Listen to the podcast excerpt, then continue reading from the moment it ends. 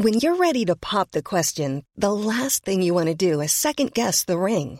At Bluenile.com, you can design a one of a kind ring with the ease and convenience of shopping online. Choose your diamond and setting. When you find the one, you'll get it delivered right to your door. Go to Bluenile.com and use promo code LISTEN to get $50 off your purchase of $500 or more. That's code LISTEN at Bluenile.com for $50 off your purchase.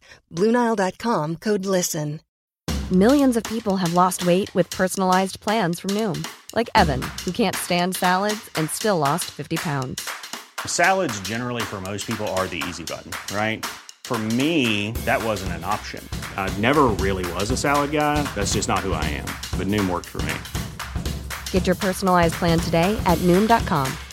Real Noom user compensated to provide their story. In four weeks, the typical Noom user can expect to lose one to two pounds per week. Individual results may vary.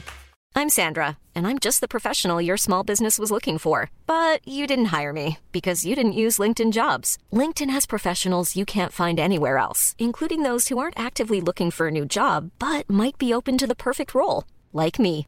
In a given month, over 70% of LinkedIn users don't visit other leading job sites. So if you're not looking on LinkedIn, you'll miss out on great candidates like Sandra. Start hiring professionals like a professional. Post your free job on linkedin.com/people today. Join us for a journey as we go back to the great civilizations of the past. Who were the people? Who did they worship? What were they like? How did they begin? And how did they end? Let's find out on this special episode of Fan of History.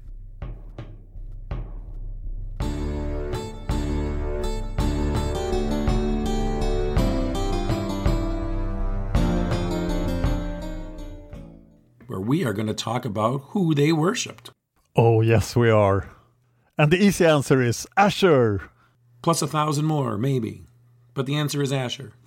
if there is only one God, how can there be a thousand gods? Well, that's a good question. And you helped me answer this question once too when it related to Christianity. If there's only one God, how could there be three gods? I do love the thing that whereas Christian thinks, okay, you worship uh, the swamp god, that's heresy. But an Assyrian goes, oh, you worship the swamp god, he is Ashur. You're right. That's that's basically how it goes, I- you know. And so that we're done with this episode. No. Please check out our Patreon. so I mean, you wouldn't think that, and it's it's somewhat controversial amongst you know the historians who discuss this. And you also have to realize, you know, the Assyrian Empire was an empire, and there was people all over that come from different cultures, and you know, some of them I would think were more in the traditional. There's a thousand gods, right? So, you know, and other ones in the you know tradition of, and they're all uh, an aspect of Ashur. So, you know, if you're going to dig into this, so you may ask an Assyrian, how many gods are there? And so basically, the gods were originally, you know, centered on each city and town. So each town has a god, and then most gods have a family. So then they'd have a wife and a couple of kids. So you add up the towns, and you could have like at least a thousand gods. And um, so the Hittites used to say that that how many gods are there? And they said, well, there's about a thousand gods. So that's kind of how we where we get that from. I heard another answer to this question How many gods are there in Assyria? And the answer was uh, there are less than in Babylonia. Oh. but the the reason was that Babylonia just has more cities and more settlements. And then when they became part of the empire, then they became part of the, their gods. Yes, and of course there are some gods that are in several cities. Of course, yes, definitely. And then there's the main gods, of which we'll talk about too. There's the main main gods, and then there's all these minor deities. Um, and then there's Ashur. And then there's Ashur. So I would think it's sort of like if you were to walk to go to just um, you know a Christian, a Catholic that wasn't super pious, let's say, and ask them how many gods there were, they'd say one. And then if you ask them about Jesus and the Holy Spirit, and they really couldn't, they really wouldn't explain that because it's kind of unexplainable anyway. And it's that's sort of the same thing. Basically, according to um, you know the theology, and the deep theology, and there's a historian named Simo Parpola. He's a Finnish Assyriologist, and he's he's talks a lot about the Assyrian monotheism. So basically, Ashur reflected the other gods, but actually he reflected Anu, who was the king of the gods. And now, being he was the, traditionally the, you know, king of the Mesopotamian pantheon, Anu. So it's A N U. So Ashur reflected him, and then Anu had the rest of the gods. And then there's a whole hierarchy of that sons and grandsons and all that kind of thing. But those are known, and you'll see a lot of times in the inscriptions, the great gods. So it'll say Ashur and the great gods. So the great gods are, are they're that, I guess, reflection of Ashur that is his council. And interestingly, these gods sort of reflect the pyramid like you discussed before. They all have their little parts in the pantheon. So it's a power pyramid of gods. Yeah. And and, and in, in the in the Judeo Christian um, tradition, these these gods may be looked at maybe kind of like archangels. And then the, maybe the minor gods you could think of as saints. You know how people light candles to saints and they do things like that, and then you know, we hear about the archangel Michael. He came and did this and that. So it was similar to that. You had uh, all the different, um, you know, main gods, and then you had your lesser deities. But they definitely worshipped them all. I mean, they definitely, let's say, we when we say worship, it's it's kind of different than we think today. When if people go to church and they sort of have a ceremony, we had they had ceremonies, but the ceremonies were different. They were in um, temples, of course. But it's like the, the old truth that in the old religions, it didn't matter what you believed, it mattered what you did. That's exactly. So the ceremonies were a lot more about doing things than uh, proving your belief in the God. They were so much about that. It's really hard, I think, for modern people, especially religious modern people, or when we think in the terms of religiosity, of what it was. I mean, it was literally the ritual of what you had to do. You know, it wasn't like how if you had a pure thought or you were good to your neighbor or things like that. It was like, you know, you brought a sacrifice to the temple when you were supposed to bring a sacrifice to the temple and you did what you were supposed to do. Yeah, if, if you were going on a long sea voyage, you sacrificed something to the sea god. Exactly. I understand also that Ashur was a very high god, that a normal Assyrian would never address Ashur. Right. Like only the king and the very important people could talk to Ashur. Exactly. Even today, we say, you know, though people, we, you know, some people have their saints where they, I mean, I was raised Catholic and I have, I'm Italian, Italian and Polish, and we have these, you know, these people who are very pious and they would have a certain saint that they, you know, that they had, they were, I don't know, I guess they didn't worship them, but they, you know, like, for example, Catholics say the rosary, that's praying to Mary. Well, Mary is supposed a human being. Well, I guess, you know, however you want to say it, but you know, she wasn't the creator of the universe, but people worship, pray to her. They ask her to intercede to the creator of the universe, like who is, I guess, you know, God, Jesus Father. It's very complicated. If there is such a thing, that's why it's so complicated. Religion is never easy. No. But so, you know, when we say a temple, the Assyrians would have called that a house of the particular god. So the temple is is where a god is thought to actually live. And at the same time, the temple is also a representation of that deity. So, you know, the building is to a certain degree almost like a holy being as well. And, and it's funny, not only the temple would have a name, you know, like the temple of Ishtar or this, but it also, the individual components have names. Like the door would have a name, the lock has a name, so it's more than just a building. It's it's a living creature in a way, and it's an aspect of the deity. And at the same time, it is the deity. So, and you know, like if you read in the Bible, Gary will uh, will attest to this too. When they talk about building the temple, that's the, the sanctuary and the temple of God of Yahweh, they're very. It's very specific. It's like there will be a gold lamp over here, and it's not like a lamp like we know; it's a different kind of thing. But there was all these gold lamps, and then there was, you know, this would be have ivory, and there's a rug here. It's very, it's almost like an architectural, you know, description of how you're going to build this temple. It was probably how it was actually built, and then they wrote it then. But But you know, that was a big part of it. So is is the deity the temple or is he the statue? He so what it is is you have the you the people what they wanted to do was make the temple and the statue so attractive to the god that he would want to visit it. So that's why you make the food and you do the sacrifice. Apparently, the gods could they could smell that burnt barbecue. So when you have a, you have a sacrifice, it would attract the god to come into the temple and then into his statue and then be present with the people during the ceremony. So the, the regular daily feeding ceremonies and things were the so-called priests, but almost anybody could be a priest. Um, you could be like of a of a good family, and each family would have a different role to play at the temple.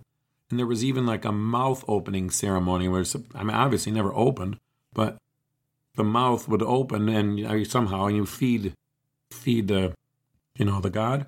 But luckily, the food never really disappeared, so you had all this food to eat after the sacrifice.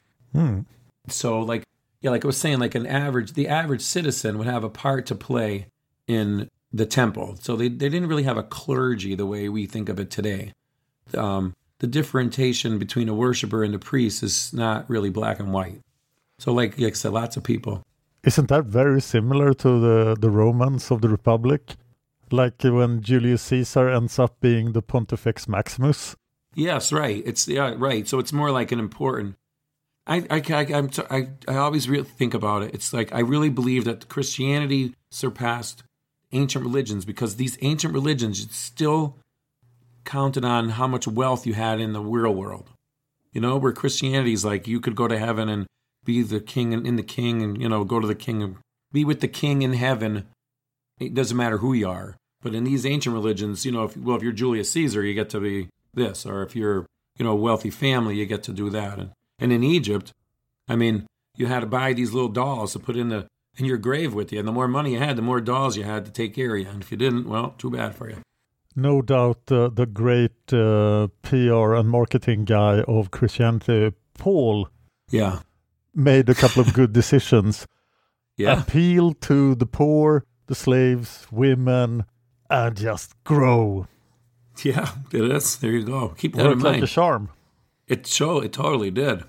It really, really did.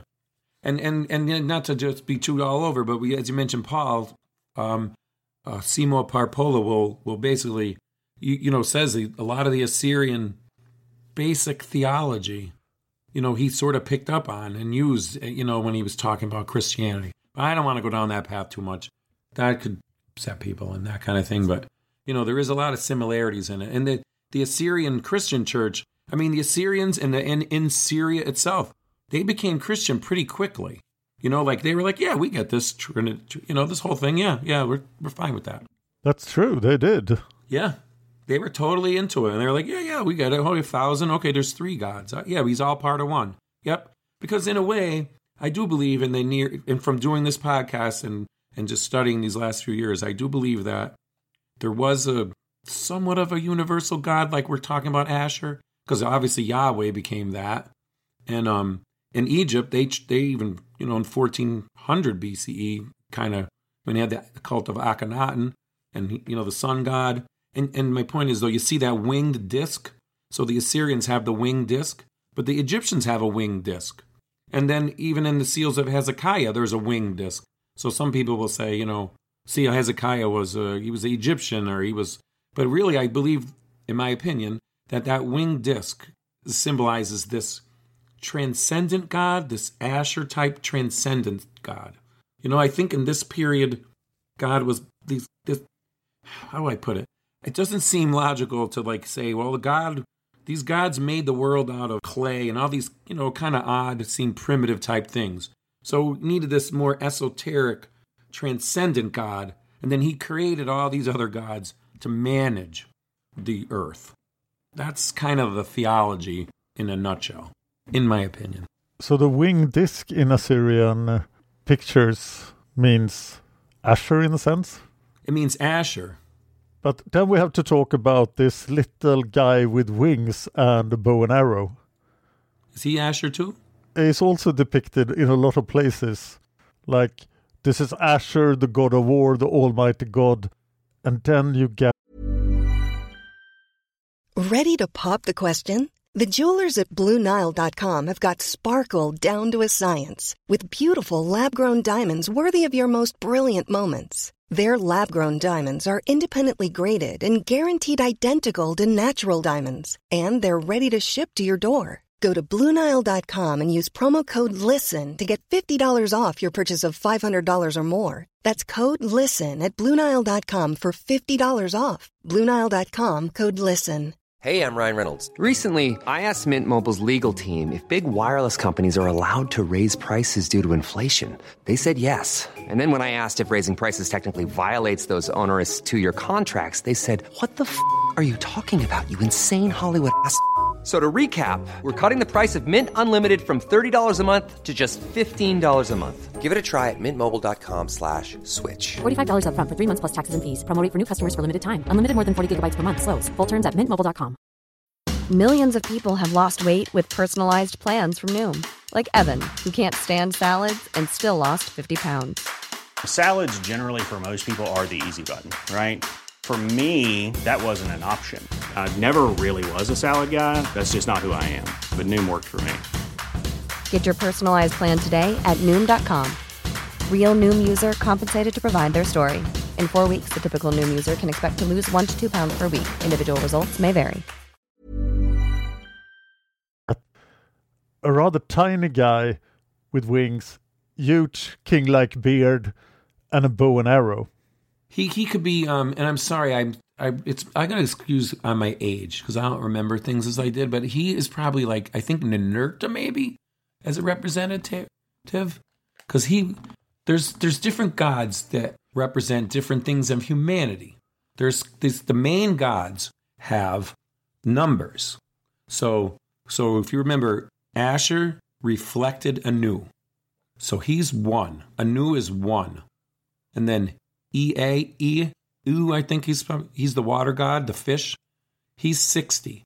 So he's next. So he so Anu, right? He then he created or gave birth to, I believe, with Ishtar as the mother. That could be wrong. Okay. So Anu, and then E is sixty. Then Marduk, he's important. Then Nabu, he's number 40. Then there's Sin, he's the moon god. Then there's Shamash, he's the sun god. And then you have Adad, he's the storm god, who was sort of Yahweh like. You have Ishtar again, she's the mother of heaven. And then Nergal, he is the um, the one who's more of the. He would be the one who is maybe with the bow and arrow. Okay. And then each of these are rese- represented by different by different planets. So I don't ha- know which ones they all are. You know what? I will post it on the store and the notes and on the thing. And you know it'd be boring hear me to say which each one is, but each one has its own planet, and so those are the major gods. And and you know with, you, with the different images, sometimes, well, I shouldn't say that about Assyria because their images stayed the same. So I'm not 100% sure about that winged, bearded. Basically, he'd be the king, right? With with a bow and arrow and some wings. It seems to be flying above the, the king and the armies. Oh, he's flying above the king and the armies. So it's very godlike. I actually play a superhero MMO where one of my characters is Ashur, the god of war, and I've depicted this flying little guy. Ah, well, we have to look into that better.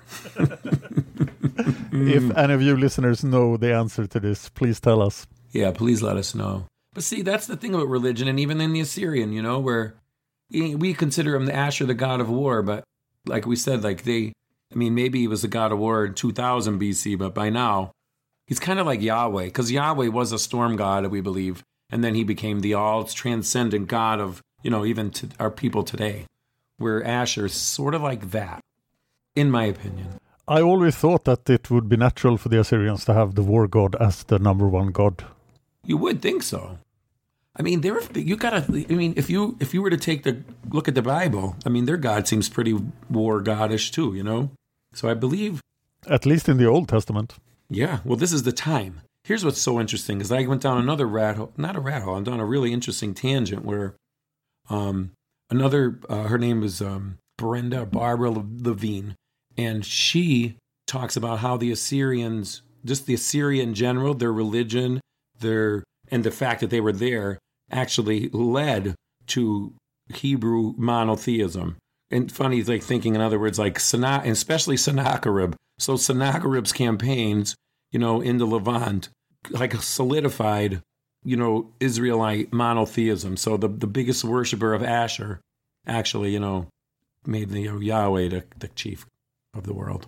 Interesting. Right?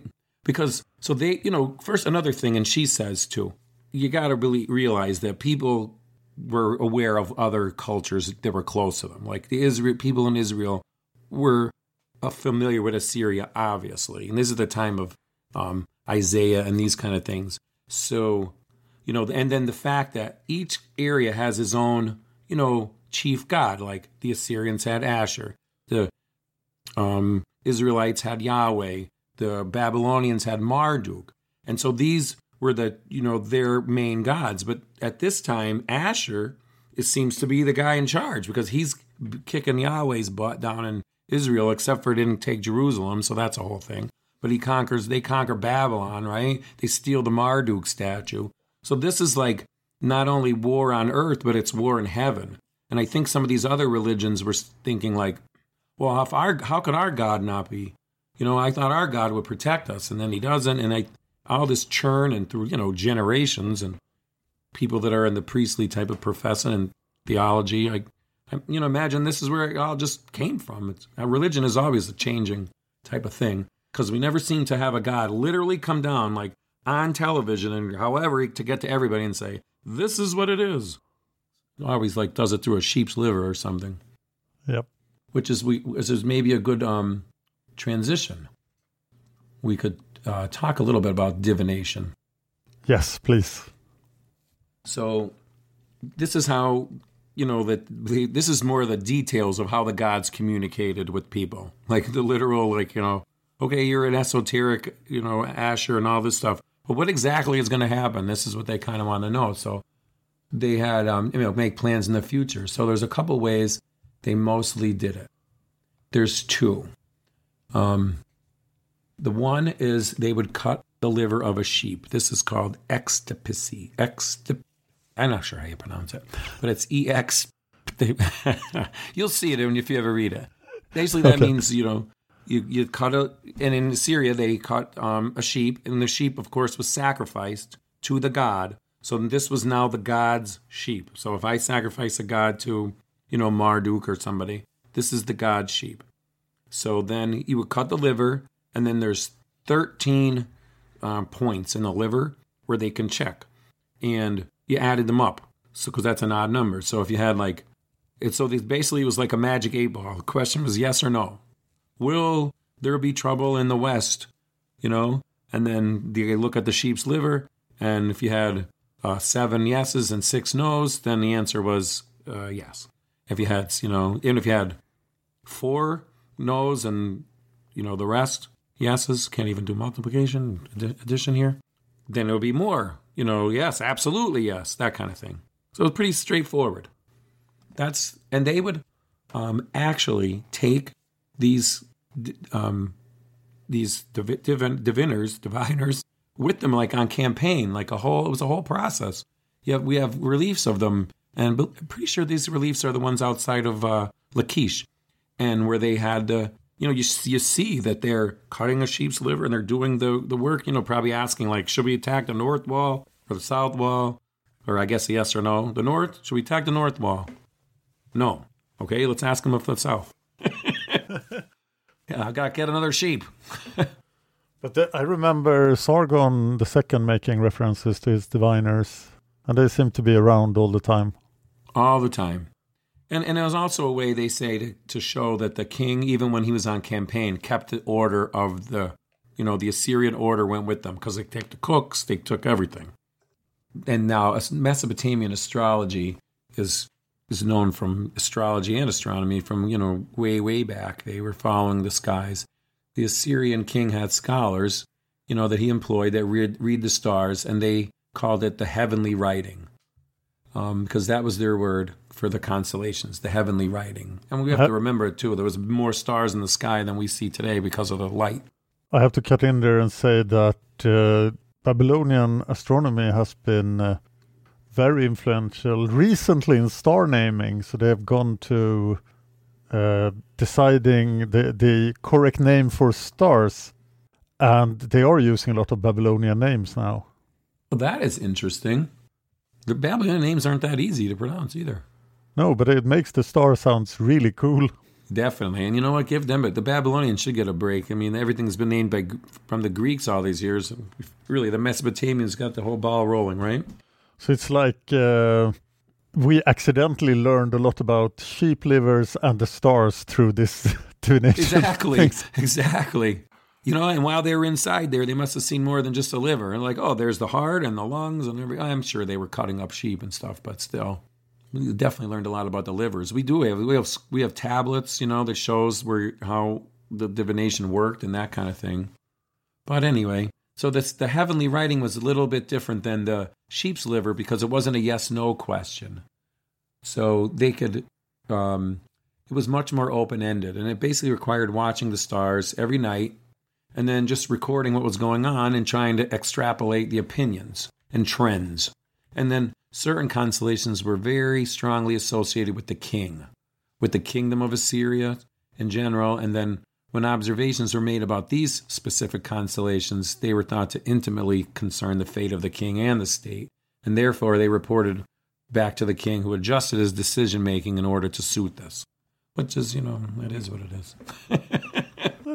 I mean, you know, Esarhaddon was very um, superstitious in this way about this, but also because he was, he was, uh, he had the diseases. You know, he had, he was sickly. So any any unusual event in the sky will create a lot of heavenly writing, like uh, a solar eclipse or a comet. Oh, forget it. Remember, we found out that there was. I found out after there was a solar eclipse. Oh no, there was a lunar eclipse um, during Esarhaddon's time. It was right around the time he was moving to Egypt too. I mean, he thought he was cursed by the moon god Sin, and then there's this lunar eclipse. He must have went out of his mind. I mean, if you literally believe that the moon is a god and he's against you, and you're the king on, in other words, you're the, the Syrian emperor was sort of like the son of God. So if you're the son of God and you're not a perfect man with this rash on your face and you're sickly and depressed, I couldn't imagine. He must have been just such a tragic figure to then have a lunar eclipse. And then there was that other event that we found that in 670 BC, and the sky was like lit up. Maybe Ashur didn't really didn't like Esarhaddon. I don't know. Seems like he didn't. Maybe. So another interesting thing I know I'm a little bit all over, but the, I'm going to mention about the temples because it's super interesting. Is that I know that I said that they sacrifice the sheep or the- whatever kind of an animal is, and then they have a feast and they will eat it. Um, but also, just specifically, Karen Radner says specifically for Ashur, and this is what made you an Assyrian as being a worshiper of Ashur, is that there was a ceremony in the in the um, temples across the empire where you had to eat um, from the actual temple in in Ashur, um, because that rock that comes out of uh, the by the river is, is is essentially supposed to kind of be Ashur. I mean, now he's transcendent, but that's where he would come to. So at his temple there, they would do a sacrifice, and then the food would have to go across the empire. So that would mean, you know, it has to go to Haran, it has to go to Babylonia, and it probably wasn't in the best of shape by the time it got there. But it was just a ceremonial thing, kind of like eating communion. And Catholic, you know, you just have to have a little bite, but it was probably pretty nasty. Everybody, um, if you guys have been checking out the Facebook page, I've been trying to keep it more active. Facebook has a business uh, for the for our pages. I could use my phone better, so I've been trying to keep keep active on there. Post some interesting links of history articles that I, I read many, many, many of them, and the most interesting ones I I've been trying to post. So you know, check that out. I've been getting more responses from the listeners. I think that's awesome. I appreciate that. So keep that up, and uh, we'll see you again next. Oh, don't forget our Patreon page, right? Yeah, if you like what we do, please support us on Patreon. That is what keeps us going. So, patreon.com, fan of history. Whenever we make an episode, You pay us. If we don't make episodes, you don't pay us. What a good deal. See you next time, Bernie. See you next time, Dan. Even when we're on a budget, we still deserve nice things. Quince is a place to scoop up stunning high end goods for 50 to 80% less than similar brands. They have buttery soft cashmere sweaters starting at $50, luxurious Italian leather bags, and so much more. Plus, Quince only works with factories that use safe, ethical, and responsible manufacturing. Get the high-end goods you'll love without the high price tag with Quince. Go to quince.com/style for free shipping and 365-day returns.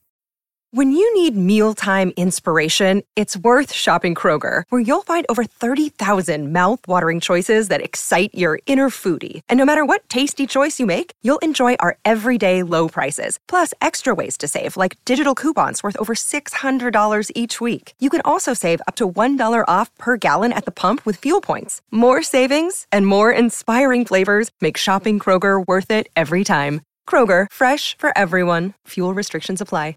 Save big money when you start your next project today at Menards. Check out our great selection of garage and utility lighting options in stock, ready to take home today. We carry everything to help you illuminate whatever project you're working on. Shop garage and utility lighting products in store at your nearest Menards. You can also view all of our entire selection of lighting options today on menards.com.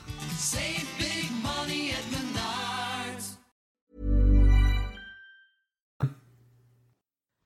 If you enjoyed this podcast, please consider supporting us on Patreon.